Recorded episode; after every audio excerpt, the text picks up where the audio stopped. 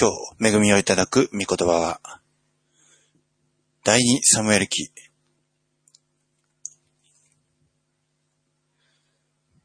21章、8節から14節です。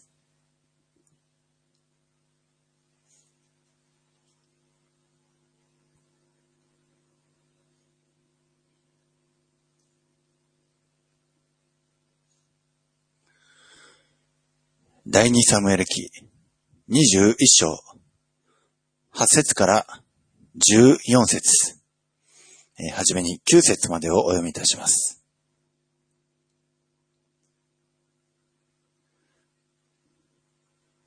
王は、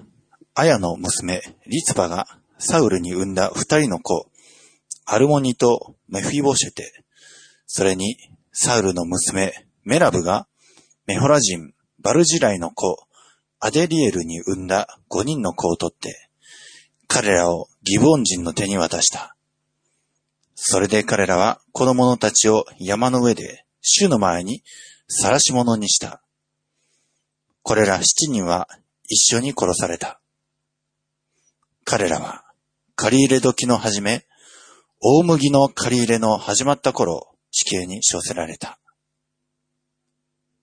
アメン。一言お祈りいたします。愛する主よ、どうか我らの罪、汚れ、弱さ、至らなさを取り除いて、あなたの父親の命の完全さ、また、あなたの清めのうちに我ら一同を預からせてください。今、見舞いに強いし、我ら一同、神と人との前において、清く、また聖なるものとして性別してくださいますように。語るしもべのこの唇、またこの心、この体、またこれに預かる一人一人の耳を清くし、ただ見舞いにおいてふさわしく、今日もあなたの恵みを豊かに余すところなくいただき尽くすことができますように、どうか助けてください。これからのすべてをあなたの御手にお委ねして、私たちの愛する主、イエス様のお名前によってお祈りをいたします。アーメン。ダビデの時代に3年間の飢饉がありました。で、それで、ダビデが主に伺いましたところ、その原因は、このギボン人たちの血が流れている。それもダビデのせいではありません。ダビデの時代ではなく、サウルの時代、えーダビデの前の王、ね、もうサウル王は、とっくに自分自身の罪のために、えー死んでしまいました。でもその、サウルの時代に犯した、ね、ギボン人の血が流れている。えーその罪がある。ということで、この3年間の飢饉が起こっているという、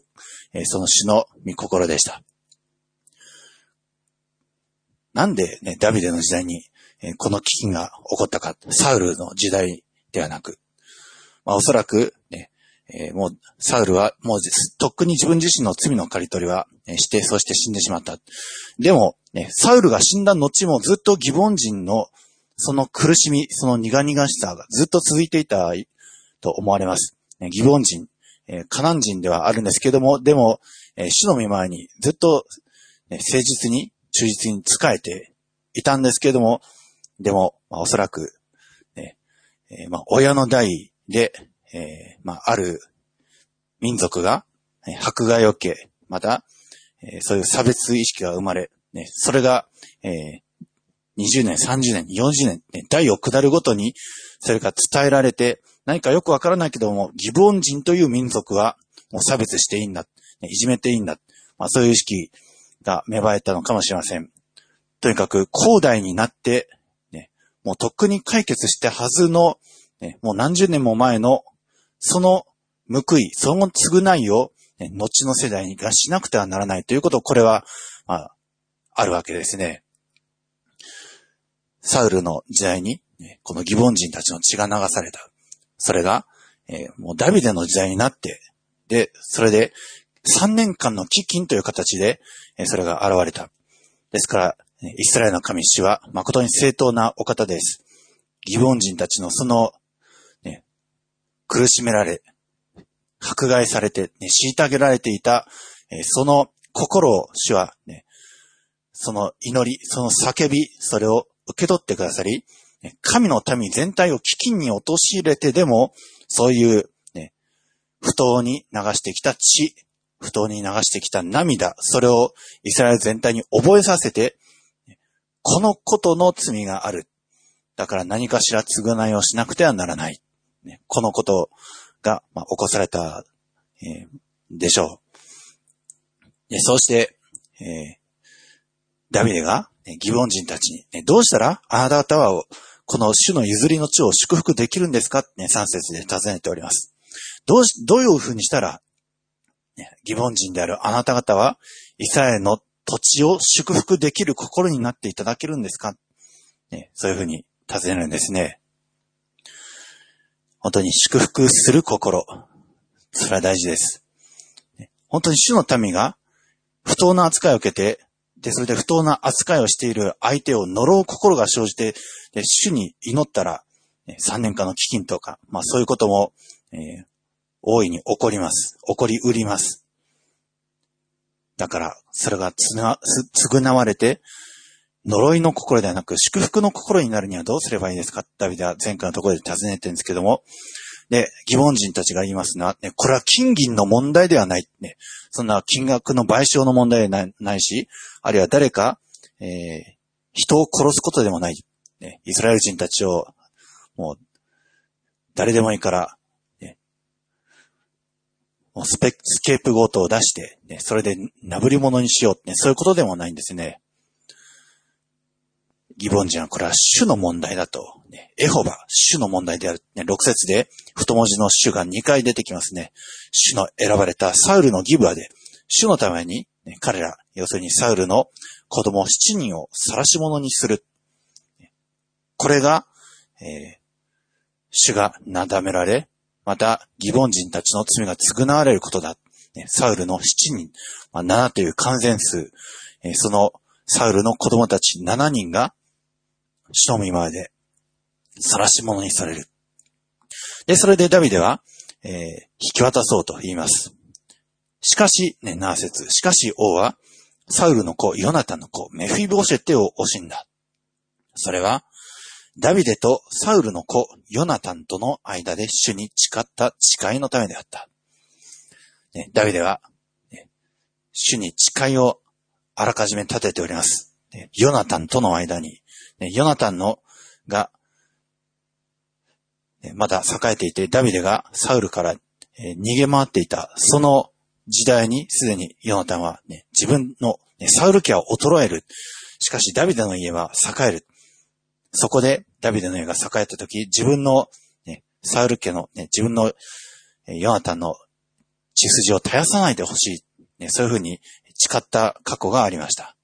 その誓いのゆえに、ダビデは、ね、サウルの子、ヨナタンの子、メフィボシェテを惜しみました。ね、メフィボシェテ、えー、ダビデが、えー、あの、アブシャラムの、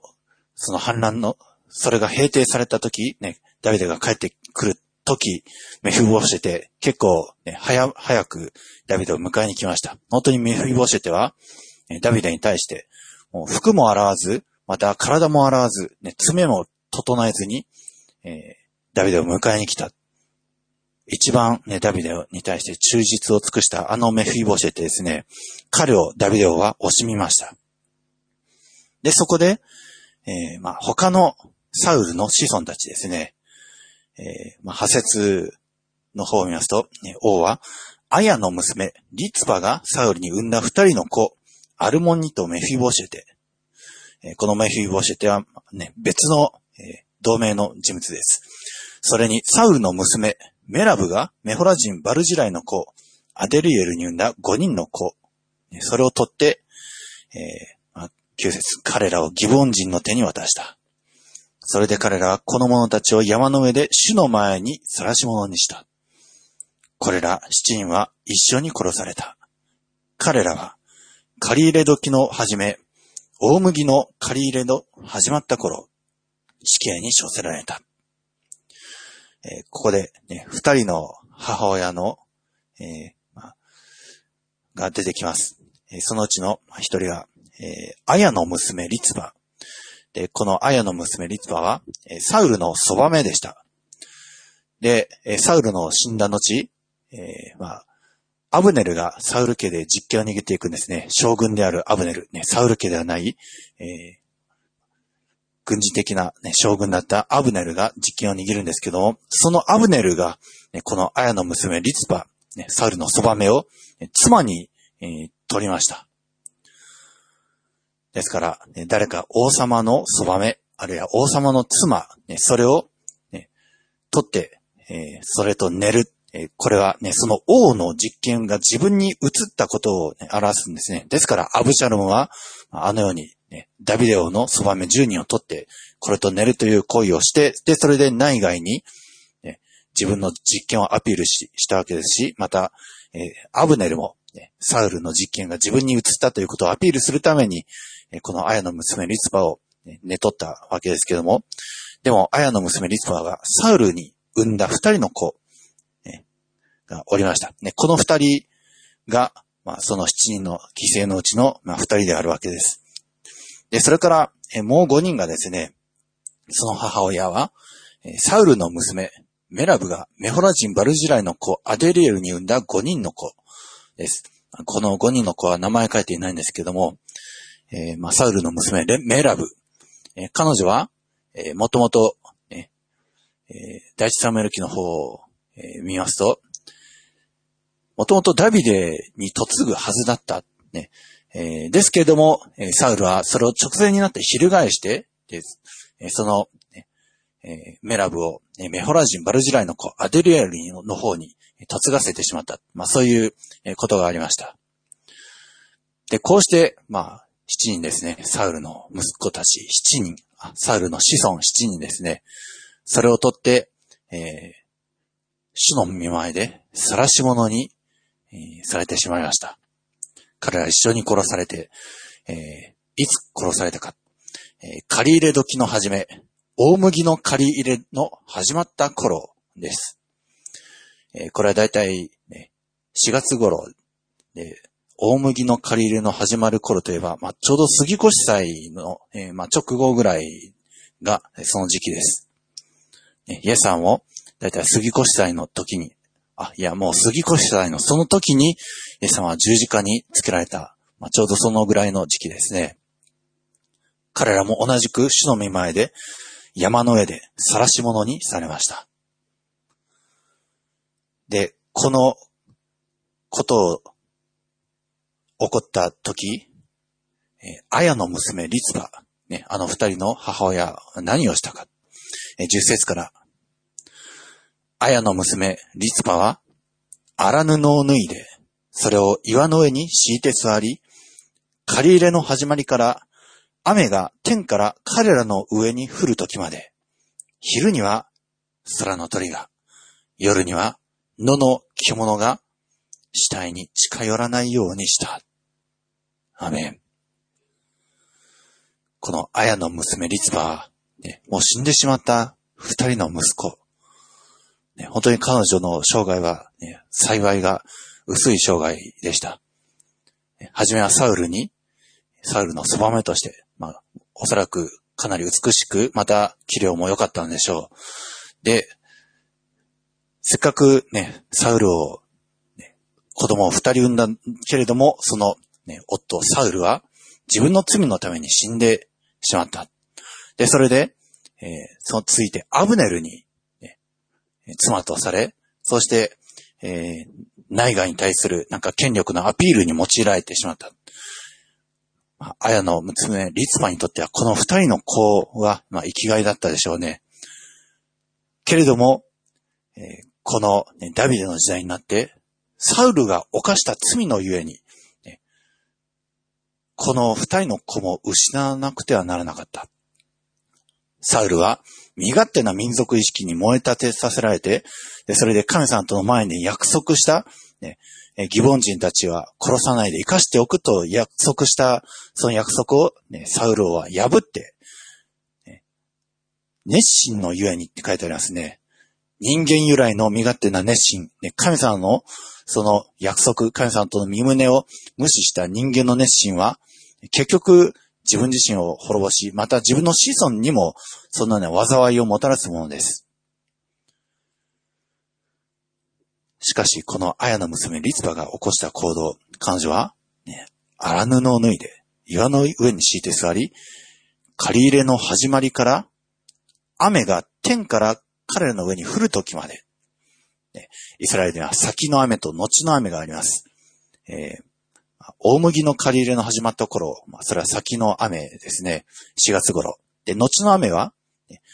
9月から10月、あの、杉越、えっ、ー、と、仮要塞の、まあ、えー、ちょうどその前ぐらいの時期に、後の雨が降って、そして、果物が熟して実って、そういう時期ですけれども、ですから天から雨が彼らの上に降る時まで、ずっと彼女、岩の上に座って、昼は空の鳥から、夜は野の獣が、この自分の息子の死体に来るのを近寄らないように守ったんですね。なんという母の愛でしょうか。ね、子供が死んでしまって死体になってしまっても、なお子供を守る。それが、ね、母の愛の中にあります。およそ人間の中で、母の愛に勝るものはありません。例えば一家の中でね、自分の子供、自分の一人の息子がもう他の親類一同、他の人々がもう見放して、もうこんな子供ダメだってね、死んだ者扱いにしたような、えー、ことを周りから、ね、社会から、あるいは親類一同からそういうふうに見られたとしても、でもその子を産んだ母は、その子を最後まで見守り、取りなし、ね、獣から守る、その心が母にはあるんです。本当に人間の中にはこの母の愛以上の愛はありません。けれども、もっとすごい愛が存在します。神の愛です。イザヤ書の49章を開き開きたいと思います。イザヤ書49章の15節と16節ここ冒頭でお読みした箇所です。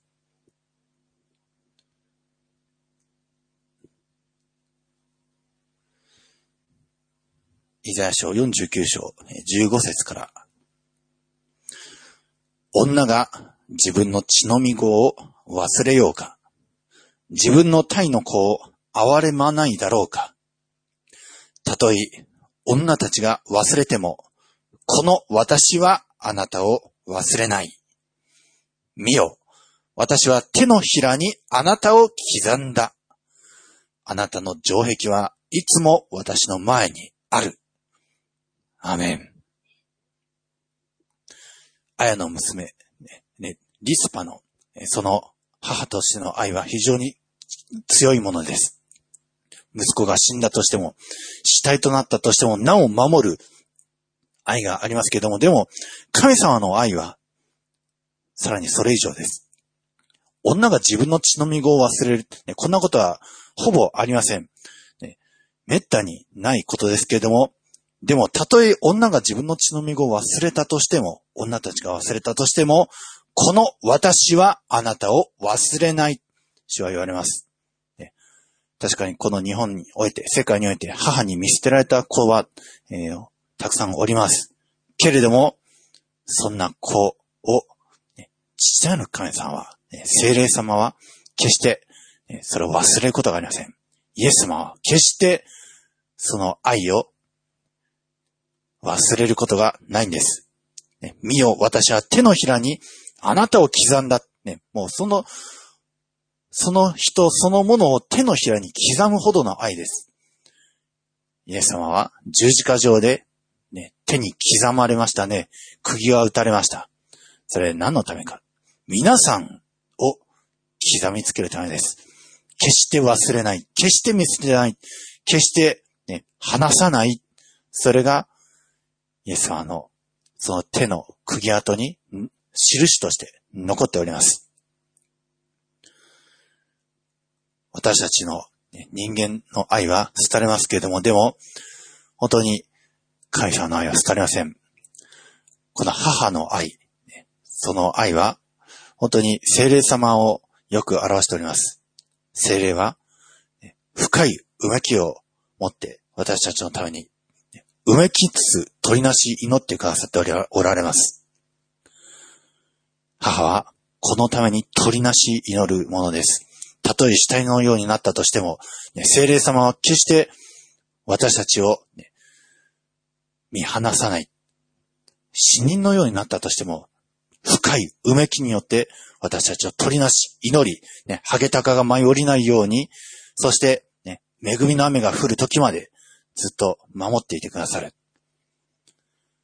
リツパは、雨が降るまでずっとこの子、ね、子を守っておりました。その結果何が起こったか。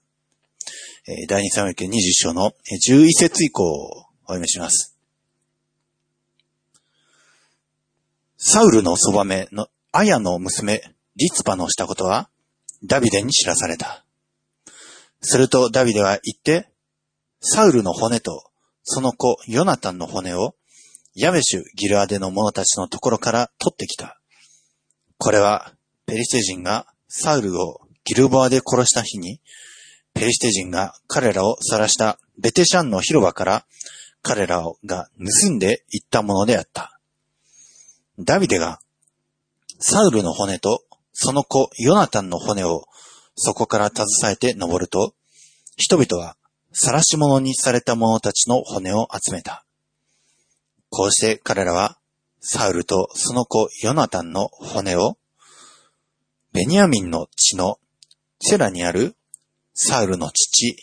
騎手の墓に葬り、すべて王が命じられた通りにした。その後、神はこの国の祈りに心を動かされた。アメン。このアヤの娘リツパのした行動はダビデに届きました。そしてダビデの心を動かし、神様の心を動かしました。ダビデは、ね、この彼女がした行動を聞くと、ね、心動かされ、そして、それまでずっと、えー、ヤベシュ・ギルアデの地にあった、ね、サウルとヨナタンの骨、ね、ずっとサウルとヨナタンが、あのギルバー山で殺されて以来、ずっと、ヤベシュ・ギルアデのところに、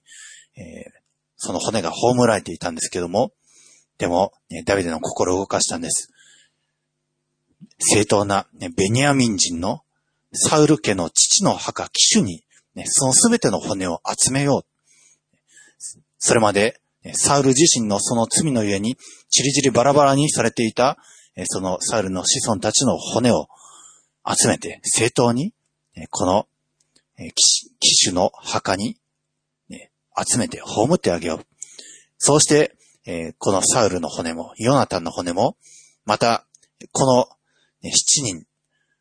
あの、イスラエルに3年間の、危険をもたらした、その、え、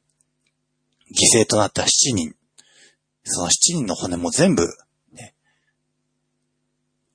もうその先祖の墓、騎手のその墓に全部葬られました。でこのようにして、ね、サウル、本当に確かにいろいろな罪を犯してきました。けれども、ようやく、ね、父の墓に帰ってきた。ね、ヨナタンの骨を、またその、えー、サウルの、まあ、今日の箇所で殺された7人の人たちの骨もみんな集められて、この騎士の墓に葬られました。その間ずっとね、綾の娘リツバは、ね、この骨が集められるその時に至るまで、ずっと死んだ二人の子の遺体を守っていた。ね、昼も夜も、ね、昼はハゲタカが舞い降りないように、夜も、ね、獣が寄りつかないように、ずっと息子の骨を守っていた。そんな彼女の上に、3年ぶりに恵みの雨が降ったんです。恵みの雨がようやく降り注いで、神様がその彼女のその心に、取りなし心をね、その綾の娘リツパの息子を思う思いが、ダビデの心を動かし、父なる神様の心を動かし、イスラエルに恵みの雨をもたらし、そうして、ギボンの人たちも、神様も、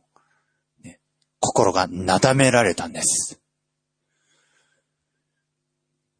イエス様は、全人類の罪のなだめの備え物となって、あの山の、ゴルガドの山の上で、晒し者にされて、そして十字架上で死なれました。そうして全世界はなだめられたんです。そして全世界に恵みの雨が降り注ぐようになった。本当にイエス様のひな形です。この、綾の娘、リスパの、このしたことは、ギルボア人を慰め、また父なる神様を慰め、ね、ダビデの心にも愛をもたらしました。サウルのしたこと、ね、民族意識に燃えて、手前勝手な正義を振り返さず、もう愛とは全く程遠い、ただの破壊、ね、自己顕示欲の満足させるために、ね、なんか自分のその民族意識を満足させるためにそういう行動をした。これは愛とは程遠い。それの行動をもたらした結果は、死死孫孫の呪いです。自分自身への呪い。それしかもたらさない。けれども、ね、この一人の母親のした行動は、それは全てを包み、ね、またそれによって気づいた人たちの心を慰め、そして父なる神様も、ね、慰めました。イスラエルは、3年間、このサウルのしたこと、またイスラエルの、ね、人々もそのサウルに倣ってしたことのゆえに、まあ、きっとこのことが3年間の飢饉という形で、神様は警告を与えたのでしょう。でも、ね、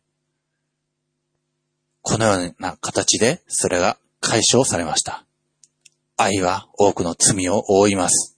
この綾の娘リツパがしたことは、そのすべての多い、多くの罪を覆いました。こうして、ね、この永遠の書物聖書に彼女がしたことも書き記されております。確かに彼女、ね、息子たちを失いました。けれども、彼女のしたこの記念の行動は永遠に残ります。今、私たちも、ね、本当に日々、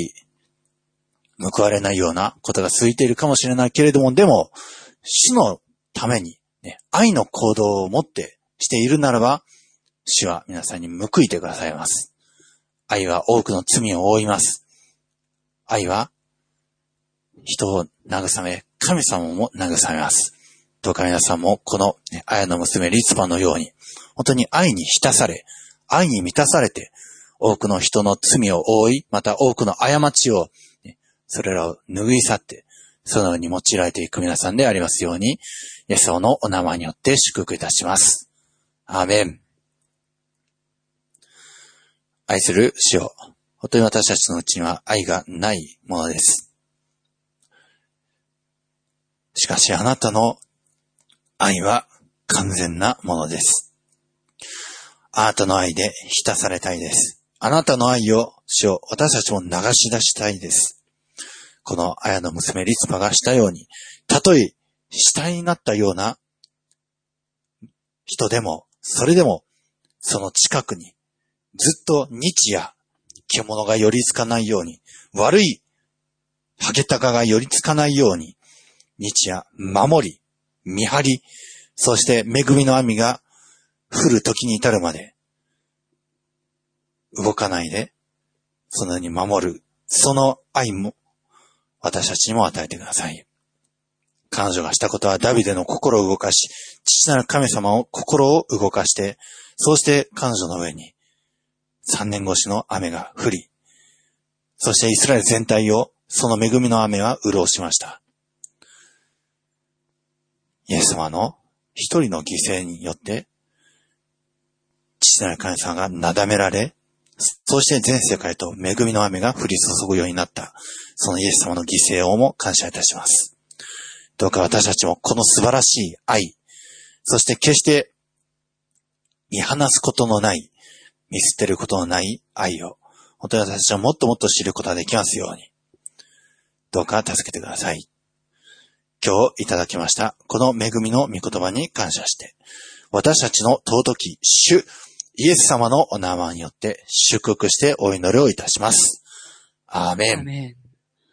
ハレルヤ愛する天皇と様、あなたの皆を褒めたたえ感謝いたします。今日もあなたは、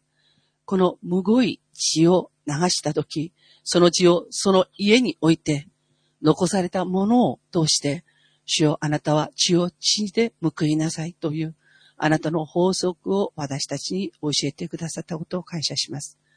主よ、私たち自身があなたが生かしたものに対して血を流す罪を犯すことはありませんように。あなたが十字架の上で血を流し、あがらってくださったその命を、主よ、私たち自身が不信仰によって手にかけるということはありませんように。イエスよ、あなたが私たちを助けてください。イエス・キリストの港地書と命と栄光によって、今日の御言葉をしっかりと私たちの心に、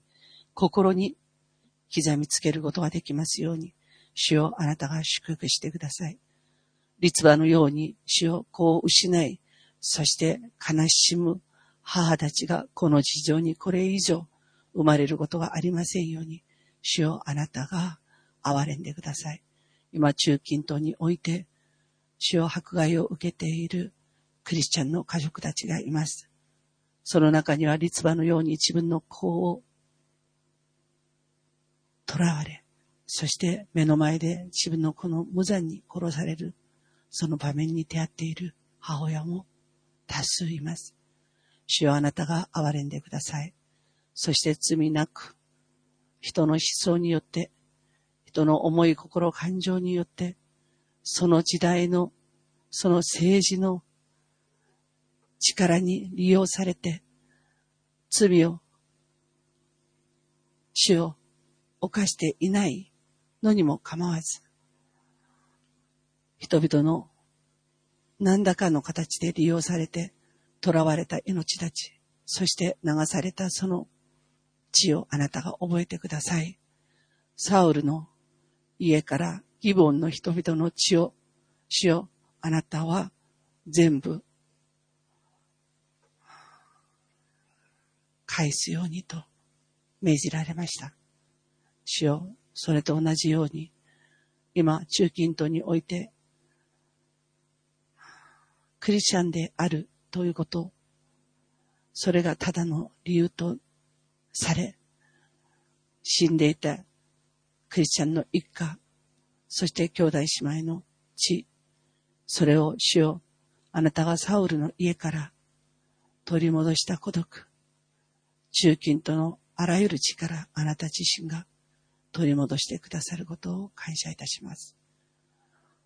キリストにあって今日の言葉をしっかりと私たち自身が心得て、主よ、イエス・キリストにあって命は惜しむものであって、命は取るものではないということをしっかりと覚え、主よ、命を育み、大切に惜しみ、そして導き育てる私たちでありますように祝福してください。今日もこの言葉を通して、私たちにサウル家に起きたこと、いらない列心によって、後の子孫たちの無残な死に方を見ました。主よ私たちが同じ罠に陥ることがありませんように、あなたが私たちを今日の御言葉でお守り、祝福してください。主イエスキリストの皆によって感謝して祈りました。アーメン。